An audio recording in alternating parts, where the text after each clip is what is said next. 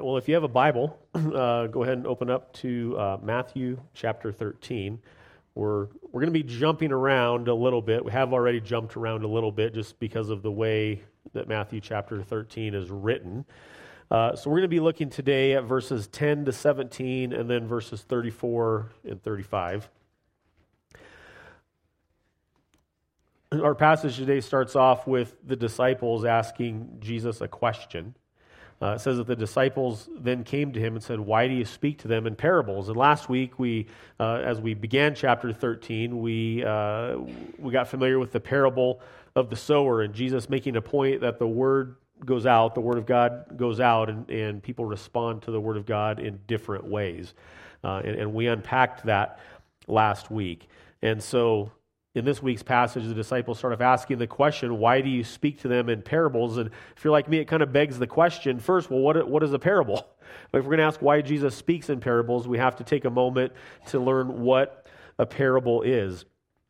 R.C. Sproul has something helpful, uh, I think, in us uh, defining what a parable is. And he says this He says, the very word parable comes from two Greek words, the first being para, uh, which is a prefix that refers to something that is alongside something else. For example, paralegals work alongside lawyers as helpers. The second Greek word is ballo, which means to throw or to hurl. So, parable means something that is thrown alongside of something else. In order to illustrate the truth he is teaching, Jesus throws a parable alongside of it. Now, there's a difference between a parable and an allegory. We don't look at parables as allegories. Allegories might be that we would look at kind of every piece of the story and, and try to figure out the meaning of every component and every piece in a story. Uh, that's not typically what a parable is. Parables typically are driving home one point. And, and so Jesus employs parables in order to uh, illustrate the point that he's trying to make, in order to drive home the point that he's trying to make. And so last week's passage was an example of a parable where he talked about the different kinds of seeds uh, that get thrown or the word gets thrown out, and, and, and depending on where it lands, uh, it grows or doesn't grow uh, in different ways. And so immediately upon Jesus telling a parable, the disciples asked the question, why, why do you speak to them in parables? Uh, if I were one of the disciples following Jesus, I might be like, why can't you just speak to them plainly? Right? So everybody knows what's going on. Why do you present a story that somebody has to figure out the meaning of? And Jesus answers in verse 11. He says, And he answered to them, to his disciples, To you it has been given to know the secrets of the kingdom of heaven, but to them it has not been given. For the, to the one who has, more will be given, and he will have an abundance, but from the one who has not, even what he has will be taken away. And so we'll pause here for a second and, and just unpack what Jesus is saying here. So we, we don't have time today to fully unpack Jesus' statement when he says, To you it has been given to know the secrets of the kingdom of heaven, but to them it has not been given. But what we can plainly see from Jesus making that statement is that it's been given to some to know, and it's been given to some to not know. And that comes against maybe a little bit of our uh, sensibilities of, you know, why would God keep something hidden from somebody? And again, we don't have time to fully unpack that today, but Jesus plainly tells us that some will know the secrets of the kingdom of heaven, and to some it has not been given. And so we see this illustrated in last week's passage of the sower. We see this illustrated as, as the word goes out as a seed and in of the four instances that Jesus unpacks for us, only in one instance does the seed grow and take root. And in the other instances, it, it doesn't. This draws me to think about Paul's words, the Apostle Paul's words in Ephesians chapter 1, starting in verse 3. And I'm just going to read Ephesians chapter 1. And, and again, we don't have time to fully unpack all of this today, but, but listen to the language that Paul uses in Ephesians chapter 1. He says, Blessed be the God and the Father of our Lord Jesus Christ, who has blessed us in Christ with every spiritual blessing in the heavenly places, even as he chose us in him before the foundation of the world, that we should be holy and blameless before him. In love, he predestined us for adoption to himself as sons through Jesus Christ, according to the purpose of his will, to the praise of his glorious grace, with which he has blessed us in the beloved. In him we have redemption through his blood, the forgiveness of our trespasses according to the riches of his grace, which he lavished upon us in all wisdom and insight, making known to us the mystery of his will according to his purpose, which he set forth in Christ as a plan for the fullness of time to unite all things in him, things in heaven and on earth. In him we have obtained an inheritance, having been predestined according to the purpose of him who works all things according to the counsel of his will, so that we who are the first to hope in Christ might be to the praise of his glory. In him you also, when you heard the word of truth, the gospel of your salvation, and believed in him, were sealed with the promised Holy Spirit, who is the guarantee of our inheritance until we acquire possession of it to the praise of his glory. There's lots of language in this passage about God choosing and predestining. And it's all to the praise of his glory and grace. Now, when, when this doctrine of election is put in front of us, it kind of rubs up against us in a way where we tend to think, well, it's not fair that God would choose some and not choose others. And we tend to get offended by it. But the Apostle Paul, who was perhaps the greatest evangelist known in the world, in all of time and all of history, is telling us here, again, plainly, the plain reading is that we see that, that God makes it for some to know and for some to not know. Now, our starting point in this matters where we think about uh, this doctrine of election.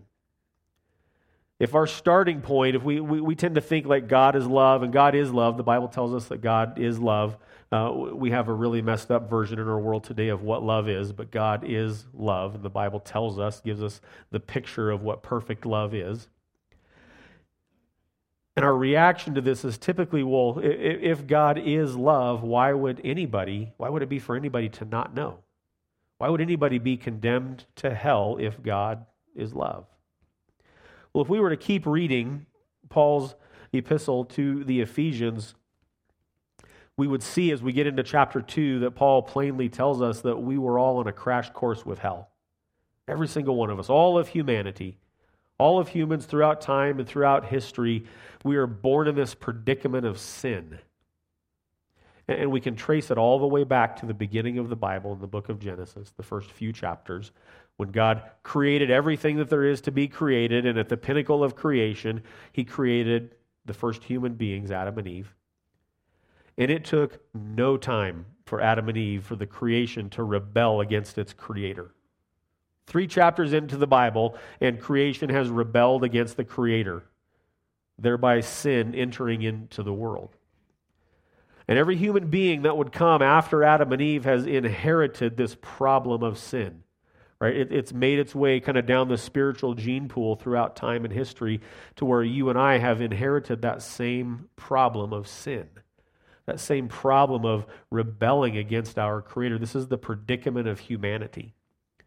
The Apostle Paul, if we were to read Romans 1, would tell us the entire problem of sin and humanity is that we worship the creation over and above the Creator. We rebel against our Creator. If that's your starting point, then the question that we ask is not why would God choose some and not others? We ask the question, why would God choose anybody? right? Why would God be gracious to anybody if we're all just a bunch of rebels, right? Why would God be gracious to anybody? And, and so, back to our Matthew passage, Jesus is plainly telling his disciples to them who are standing in front of him, the 12, to them it has been given to know the secrets of the kingdom of heaven. Now, I would say that this isn't a highly guarded secret that Jesus is talking about here. This isn't like top secret kind of secret. But to them, and thereby to anybody who would follow Christ, it's been given to them to know the secrets of the kingdom of heaven. And the Apostle Paul tells us in the Ephesians passage that we just read that this is not to anybody's detriment, but this is to the praise of his glory and grace. It's in praise to the glory of God that he would say to anybody, Come. I think about the Old Testament, you think about Jacob. He's kind of a big name in the Bible, somebody you might be familiar with. Jacob, like the guy was a dirtbag. There were no redeemable qualities about Jacob. The name Jacob means heel grabber because when he was born, he was a twin and he was hanging on to the heel of his twin when he was born. And, and the, the connotation to being a heel grabber is like you're a conniver, you're a snake, you're not a good guy. In the story of Jacob's life, we, we know that he wasn't a good guy. The guy would lie and cheat and steal to achieve his end, whatever it takes to win, was kind of his mentality. I don't know if you ever thought about this, but you ever thought about how God identifies himself in the Old Testament? He identifies himself as the God of Abraham, another big name that you might be familiar with. We know Abraham did some cool things. We can see why God would attach his name to that guy. Right? He's the God of Abraham, he's the God of Isaac. Isaac has kind of a cool story. We could see why God would attach his name to that. He's the God of Abraham, the God of Isaac, and the God of Jacob. it was like, what? We get the first two. Why, why would God attach his name to say, I'm the God of the heel grabber, I'm the God of the dirt bag, the slime ball, the snake in the grass? Why would he do that? He does that to the praise of his glory and grace. There was redemption, if you don't know the story of Jacob, there, there, was redemption in his life. God redeemed the man that would seem to be irredeemable early in his life. And God later changed his name from Jacob, the heel grabber, to Israel, which means one who strives with God. That was part of his redemption, that he came from being the snake in the grass to the one who strives with God and, and there was redemption that happened, and that was absolutely to the praise of his glory. The Apostle Paul would probably say, if you asked him the question after reading this Ephesians passage, well, what about Jacob? He would say, well, Jacob was predestined according to the purpose of God's will. It was for him to know, it was for him to know who God was. And so Jesus is telling his disciples again plainly that it's, it's for some to know the secret of the kingdom of heaven, but it's for others that it has not been given. And I guess I would say to us, as, as maybe this doctrine of election might be rubbing up against you right now, if God were small enough for us to fully wrap our mind around who He is and why He does what He does, He might not be worthy to occupy the throne of heaven. And I'm not saying that as just kind of a cheap out on something. We, we're finite beings, and God is, is infinite. And we don't possess the capability to fully wrap our minds around who God is. God has revealed himself to us in his word and, and most fully in the person of Jesus Christ. And that's what he's given us to know. But there's so much mystery to who God is that we, we're not capable of fully understanding who he is and why he does what he does. But here at the door, we, we believe in the sovereignty of God, which is to say that, that we believe that God is over everything. That There's nothing that happens anywhere outside of his watch. Nothing that happens anywhere in the entirety of all creation that, that God doesn't have his watchful eye on. And nothing that in some way that he does not order. Jesus goes on and Matthew chapter 13 and verse 12 by saying, For the one who has, more will be given, and he will have an abundance. But from the one who has not, even what he has will be taken away. So, what's Jesus saying here? What, What is it that the one who has, what is it that they have? And the one that doesn't have, what is it that they lack?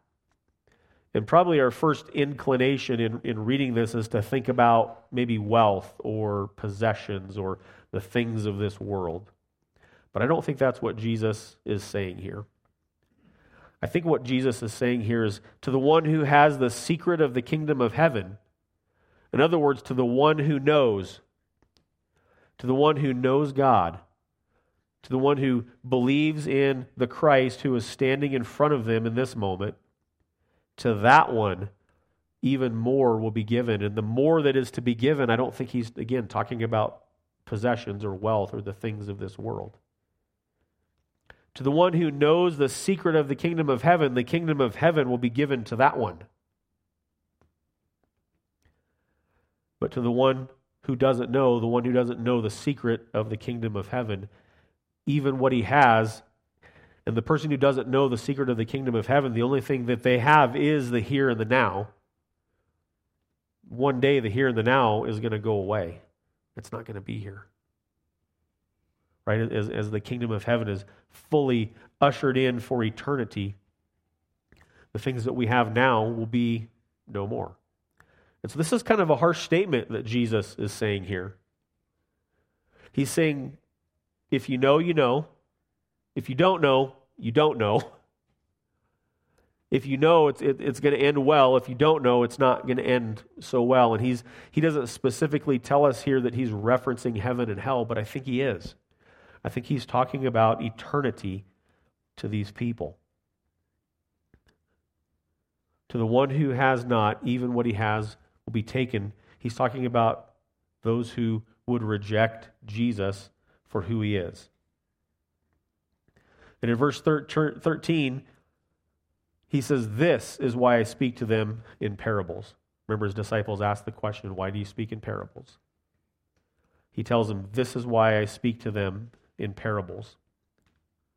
Because seeing they do not see, and hearing they do not hear, nor do they understand. Indeed, in their case, the prophecy of Isaiah is fulfilled that says, You will indeed hear, but never understand. You will indeed see, but never perceive. For this people's heart has grown dull, and with their ears they barely hear, and with their eyes they are closed, lest they should see with their eyes, and hear with their ears, and understand with their hearts, and turn, and I would heal them. So, kind of a few more harsh statements, but, but we have a little bit of hope that's starting to emerge here. So, so we've seen God's sovereignty in saving some. And the fact that he would save any is to the praise of his glorious grace and according to the purpose of his will. But now we see some human responsibility enter in to the equation here.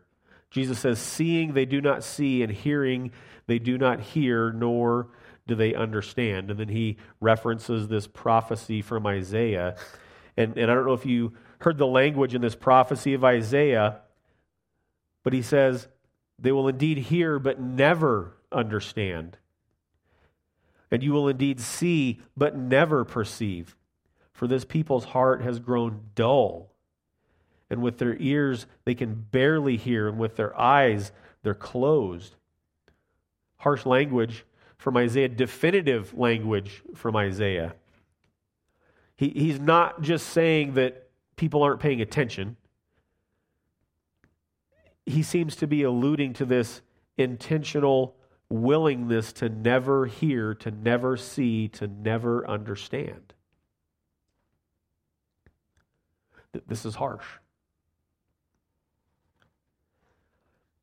I, I, might ask, just my analytical brain, I might ask the question to the one who is unwilling to see, unwilling to hear, unwilling to understand, I, I might ask the question what if? What if God exists? I like to think in what ifs. What, what if there is a God? What if he exists? What if he's sovereign over all? What if he sent his son to redeem us irredeemable sinners? What if it's true that nothing happens anywhere that, that is outside of his watch? What if? What, what does that mean to the one who, who rejects that kind of God? Going back to some words from the Apostle Paul, 1 Corinthians chapter 1, the Apostle Paul says this, starting in verse 20. Where is the one who is wise? Where is the scribe? Where is the debater of this age? Has God not made foolish the wisdom of the world? For since in the wisdom of God the world did not know God through wisdom, it pleased God through the folly of what we preach to save those who believe. For the Jews demand signs and Greeks seek wisdom, but we preach Christ crucified a stumbling block to the Jews and folly to the Gentiles, but to those who are called, both the Jews and the Greeks, Christ, the power of God and the wisdom of God. For the foolishness of God is wiser than men, and the weakness of God is stronger than men. For consider your calling, brothers. Not many of you were wise according to worldly standards. Not many of you were powerful. Not many of you were of noble birth, but God chose what is foolish in the world to shame the wise. God chose what is weak in the world to shame the strong. God chose what is low and despised in the world, even the things that are not, to bring to nothing things that are, so that no human being may boast in the presence of God. And because of him, you are in Christ Jesus, who became to us wisdom from God, righteousness and sanctification and redemption, so that, as it is written, let the one who boasts boast in the Lord. the Apostle Paul is employing some hyperbole here to make a point. He says, Look around the room. Where, where are the wise people? Right? If, if the Apostle, I'm not calling you this, but the Apostle Paul is saying that this is a room full of fools, right? Consider your calling, he says. There, look around. There, there's not many of us here that are wise according to worldly standards, not many people that are powerful, not many people that are of noble birth. Look around the room, Paul would say, you all are a bunch of nobodies. But he would also say that it's God's plan to use nobodies to tell the world about somebody. It's by God's design that it would be that way. He says that God chooses what is low and despised in the world in order to accomplish his purposes. And even this is to the praise of, of the glory and the grace of God. Right? God could do things quite differently than he has chosen to do things. But according to the Apostle Paul, it's God's plan to use nobodies to tell the world about somebody. And that's God's design. And he tells us to some people that's going to be a stumbling block. To some people, our message, the folly of what we preach, Christ crucified, it's going to be a stumbling block to some people. It's going to rub up against them, it's going to rub them the wrong way. It's going to sound foolish to others, to those of us who are being saved, to those of us who have come to Christ and received the message in faith, its power and its righteousness and its sanctification and its redemption, the message of the gospel. It's kind of funny how, just in our polarized world, and our world seems to be getting more polarized as, as time goes on, pick your hot button topic, whatever it is, pick your favorite politician, whoever it might be, and you can just peruse the headlines and you can see people from one side of the aisle claiming a headline, oh, this person got crushed and this person got owned. You can see people from the other side of the aisle look at that same headline and declare a victory. right? Fool- foolishness and power. We, we see it in our world. The gospel is no different. Some people it's going to rub them the wrong way, and some people are going to receive it as the power of God to the praise of his glory. The psalmist writes in Psalm 14 that the fool says in his heart, There is no God. They, meaning humanity, are corrupt. They do abominable deeds. There is none who does good. The Lord looks down from heaven on the children of man to see if there are any who understand, who seek after God. They have all turned aside. Together they have become corrupt. There is none who does good, not even one. We're getting to hope here in a minute, but these are harsh, harsh words from the psalmist. That God looks down from heaven and says, Nobody's good. That, that's bad news. When the God of the universe, who created everything to the praise of his glory, looks down on humanity and says, They're all corrupt. Do you remember a time in the Bible, maybe when we were here before? Genesis chapter 6. Right? Humanity was all corrupt, and God wiped out humanity with a flood in judgment of the sinfulness of humanity. Thankfully, God gave us a promise that He wouldn't do that again. But all these thousands of years later, not, not much has changed. Humanity is still corrupt, sin is still a problem that needs to be dealt with. Jesus, back in Matthew 13, at the end of verse 15, says, Lest they should see with their eyes and hear with their ears and understand with their heart and turn, and I would heal them. There's hope. It's not all bad news.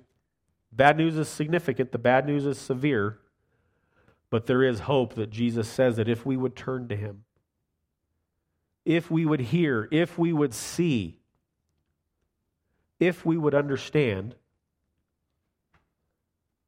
he would heal us. He would take care of the problem of sin. And this is the message of the hope of the Christian that if we turn to God, He'll take care of the problem. He'll bring redemption like He did with Jacob, the one who seemed irredeemable. You and I are not all that different than Jacob. We're not different at all than Jacob. We all, apart from the intervention of Christ, are irredeemable because of our sin. It's corrupted everything about us. But God says, if we would turn, we see his sovereignty and who comes to him and who, who is to know and not to know, but we also see human responsibility that, that we turn to God, that we would willingly open up our eyes and open up our ears, and that we would understand and turn to him, and then he would heal us. He says to his disciples in verse 16 of Matthew 13, But blessed are your eyes, for they see, and your ears, for they hear. For truly I say to you, many prophets and righteous people longed to see what you see and did not see it, and to hear what you hear and did not hear it. And so he reminds us of the position that we are in on this side of the cross. Now he's speaking to his disciples, and he's, he's in front of them. He had not gone to the cross yet, but, but the Messiah is standing in front of them. For you and I, the Messiah is not standing in front of us, but we're on this side of the cross where we can look back and know and see what Jesus did, the lengths to which he went in order to deal with our problem of sin. And he says, You're blessed. You're sitting here today proclaiming to be a follower of Christ, you're blessed because you see and you hear and you understand. But then he reminds us about those who have come before us, those who were on the front side of the cross, longed to see it happen. They longed for the Messiah. Right? The hope of Israel was that one day the Messiah would come. Historically, Israel was a very oppressed people. They seemed to always be under somebody's thumb. And their hope was that one day the Messiah would come and save them from oppression and the Messiah did come, not necessarily in that moment to save them from oppression, but to save them from the greater oppression of sin, not just the oppression of their enemies. And Jesus reminds us that as he's standing in front of his disciples, that there were people before them that longed for what they get to see right in front of them right now with their eyes wide open. Many prophets and many righteous people up to that point in history longed to see what his disciples could plainly see and plainly hear in front of them. And we have to remember, as human beings living in America in 2023, history longed for the coming of the Messiah. The Messiah came. He conquered sin and he conquered death. And we, we don't look forward to that event, we look backwards to it, while at the same time looking forward to his kingdom fully being ushered in and the ultimate redemption of all things. And that's the hope that we have as Christians. Jumping down to verse 34 and 35. All of these things that Jesus said to the crowd in parables Indeed, he said nothing to them without a parable, and this was to fulfill what was spoken by the prophet. I will open my mouth in parables, I will utter what has been hidden since the foundation of the world. So, Jesus fulfilling prophecy by speaking in parables, but Jesus having a grander plan to utter, according to the prophet, what has been hidden since the foundation of the world. Now, we think about creation. We go, we, we jump back to Genesis here for just a moment. So we think about creation. Creation rebelled against the Creator, Adam and Eve, right? Rebelled against God. They sinned against God. We see that in, in, in, Genesis. But the other thing that we see in Genesis chapter 3 is that God having the solution to the problem, really before the problem ever came up. But, but the moment that the problem of sin entered into the world, Jesus tells us that, that one day, right, he uses this illustration of, of the heel of the woman and the serpent. The serpent will strike the heel of the woman, and the woman will crush the head of the serpent. Right? We don't have time to unpack that today either, but that, that's, that's God telling us that one day the Messiah is going to come and he's going to take care of all of this. And that's been hidden, in a sense, until the Word became flesh and dwelt among us. And we got to see his glory. And Jesus showed up, and he loved, and he cared for those who rebelled against him. And he, he spoke to them, and he, he gave them truth and gave them opportunities to hear and understand the truth. The writer of Hebrews in the first chapter, the first few verses of the first chapter, says this Long ago, at many times and in many ways, God spoke to our fathers by the prophets, but in these last days, he has spoken to us by his Son, whom he appointed the heir of all things, through whom he also created the world. He, speaking of Jesus, is the radiance of the glory of God and the exact imprint of his nature, and he upholds the universe by the word of his power. After making purification for sins, he sat down at the right hand of the majesty on high, having become as much superior to the angels as the name he has inherited is more excellent than theirs. The writer of Hebrews calls our attention to this to the fact that, that long ago God did speak to us through prophets. But in these last days, God has spoken to us through his Son. He's revealed himself to us most fully in the Messiah, in Jesus Christ Savior and the Redeemer of all things. The writer of Hebrews reminds us that it's Jesus who upholds the universe by the word of his power. The Bible tells us how, how creation happened. They spoke it. God spoke it into existence. He said, spoke into nothingness and said, Let there be, and then there was. That's the word of power by which Jesus upholds the universe. And after making purification for sins, after he did what he did on the cross, after he had subjected himself to torture by his own creation, he sat down at the right hand of the majesty on high, taking his rightful place as being superior to the angels because his name, the Bible tells us, is the name that is above every name. The Bible tells us that there is a day coming when every knee will bow and every tongue will confess. It makes no distinction between those who do it willingly and those who do it unwillingly. But every knee will bow and every tongue will confess that Jesus Christ is Lord. So, for all of those who are unwilling to hear and unwilling to see and unwilling to understand, there's going to come a time where God's going to break that will and, and show them which way is up. And so now we come back again to this question why, why did he speak to them in parables? Jesus spoke in parables because it's for some to know and some to not know. And for those who know, those are the ones who God has chosen to belong to Him and to spend eternity in heaven with Him. For those who don't know, they face an eternity in hell. Again, bad news, but the hope is that if you would open your eyes, if you would open your ears, if you would be willing to understand who God is and the great lengths to which He has went to love you and turn to Him in repentance and in faith, He'll deal with your problem of sin.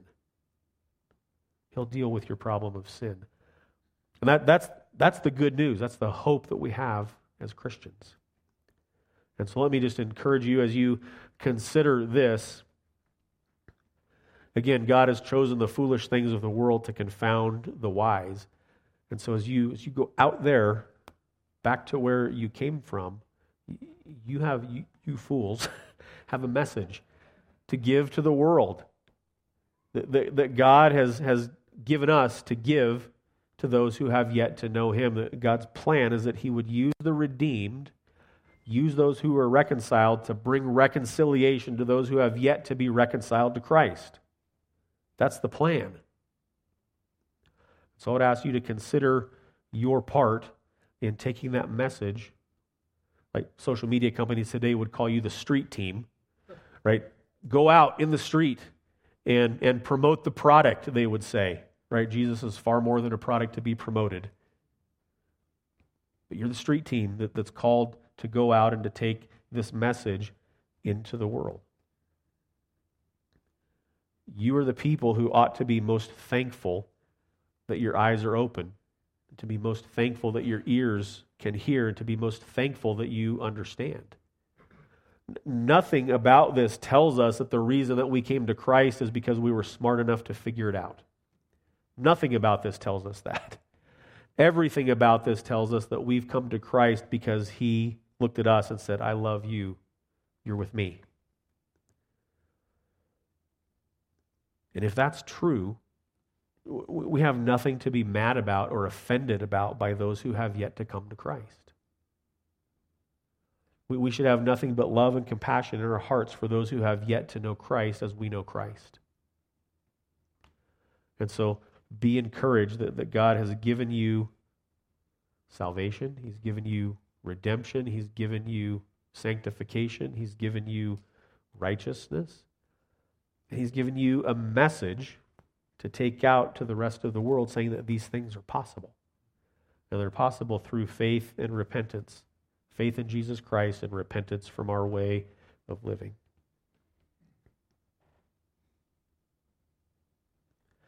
We're, we're going to go through more parables as time goes on. And, and again, these parables are meant usually to drive a singular point home to us about who Jesus is and what Jesus has done for us. And so I would also encourage you, don't let that be lost on you as we make our way through the parables. That, that as God reveals truth to you, that your eyes would be open, that your ears would hear, that you'd be receptive to understand that truth and, and let it affect the way that you live. With that in mind, we get to today share communion together. Communion is something that we do here once a month at the end of the month. And if you're new with us, communion is simply Christ for you. Communion is something that we, it's one of the sacraments that, that, that Christ has instituted within the church, where we remember all of the things that we talked about today. We remember his sacrifice on the cross. We remember that his blood was shed for us in place of us. We remember that his body was broken for us in place of us. Right? The, the, the punishment that Jesus received, his death on the cross, was something that, that you and I rightfully deserve because of our rebellion against God. We deserved it. Jesus was an innocent man, and he obeyed the Father perfectly. He didn't deserve it. But he stepped in and he said, I'm going to take what you all deserve. I'm going to take the punishment that you all deserve. To take the death that you all deserve. And in exchange for taking that, when you come to me in faith, I'm going to give you righteousness and sanctification and redemption. Not a fair trade at all. And so communion may, may seem like a, a simple act of drinking a little bit of juice and, and having a little bit of bread, but it's far more than that. And we're called to, when we do communion by the Bible, to do it in remembrance of the good news of the gospel of Jesus Christ. We're called to do it in remembrance of what he did for us. Not what we do for him, but what he did for us. And so, in just a moment, um, we're going to play a song, and, and you can come up and you can grab uh, the elements of communion and you can take them back to your seat and, and just take them on your own. Uh, th- this, this is for followers of Christ to remember the sacrifice of Christ. If you're here today and, and, and you're not following Christ, if you haven't come to Him in faith and you haven't come to Him in repentance, you can do that now. But, but if, that, if that's you, then, then this doesn't mean anything to you until you come to Christ, until you remember his sacrifice, until you commemorate uh, what he did on the cross. And so for the believer, this is something that, that we celebrate and we, we remember a death to the praise of his glory and grace. For the unbeliever, it's, it's nothing more than, than juice and crackers. But, but again, if you're here today and you haven't come to faith in Christ and this has kind of caused you to think about you know, where you're at in terms of your relationship to God, you can come to Him now. You can put faith in Him now. You can repent now of your sins, and we would encourage you to do that. Let me pray for us, and then we'll take communion. Father, we're thankful this morning um, for all that you've done for us. We're thankful that you love us. We're thankful uh, that you are the initiator of relationship with sinful human beings. God, we're thankful that redemption is possible. We're thankful that, that you haven't just wiped us off of the earth and that you love us enough to give us an opportunity to turn to you in faith and repentance. And so I would pray uh, today that if there are any here that have not done that, that they would do that now, that they would turn to you in faith and repentance. God, for those who are here that know you, that, uh, that we would remember today what you've done for us, that we would remember the cross, that we would glory in the cross, and that you would help us to continually be a thankful people for the sacrifice that you've made for us. We pray also that you would help us to be people that, uh, that would go out into the world and take this message of reconciliation, that, that reconciliation with God is a thing that's possible uh, to a world who desperately needs to know it. And we ask it in Christ's name. Amen.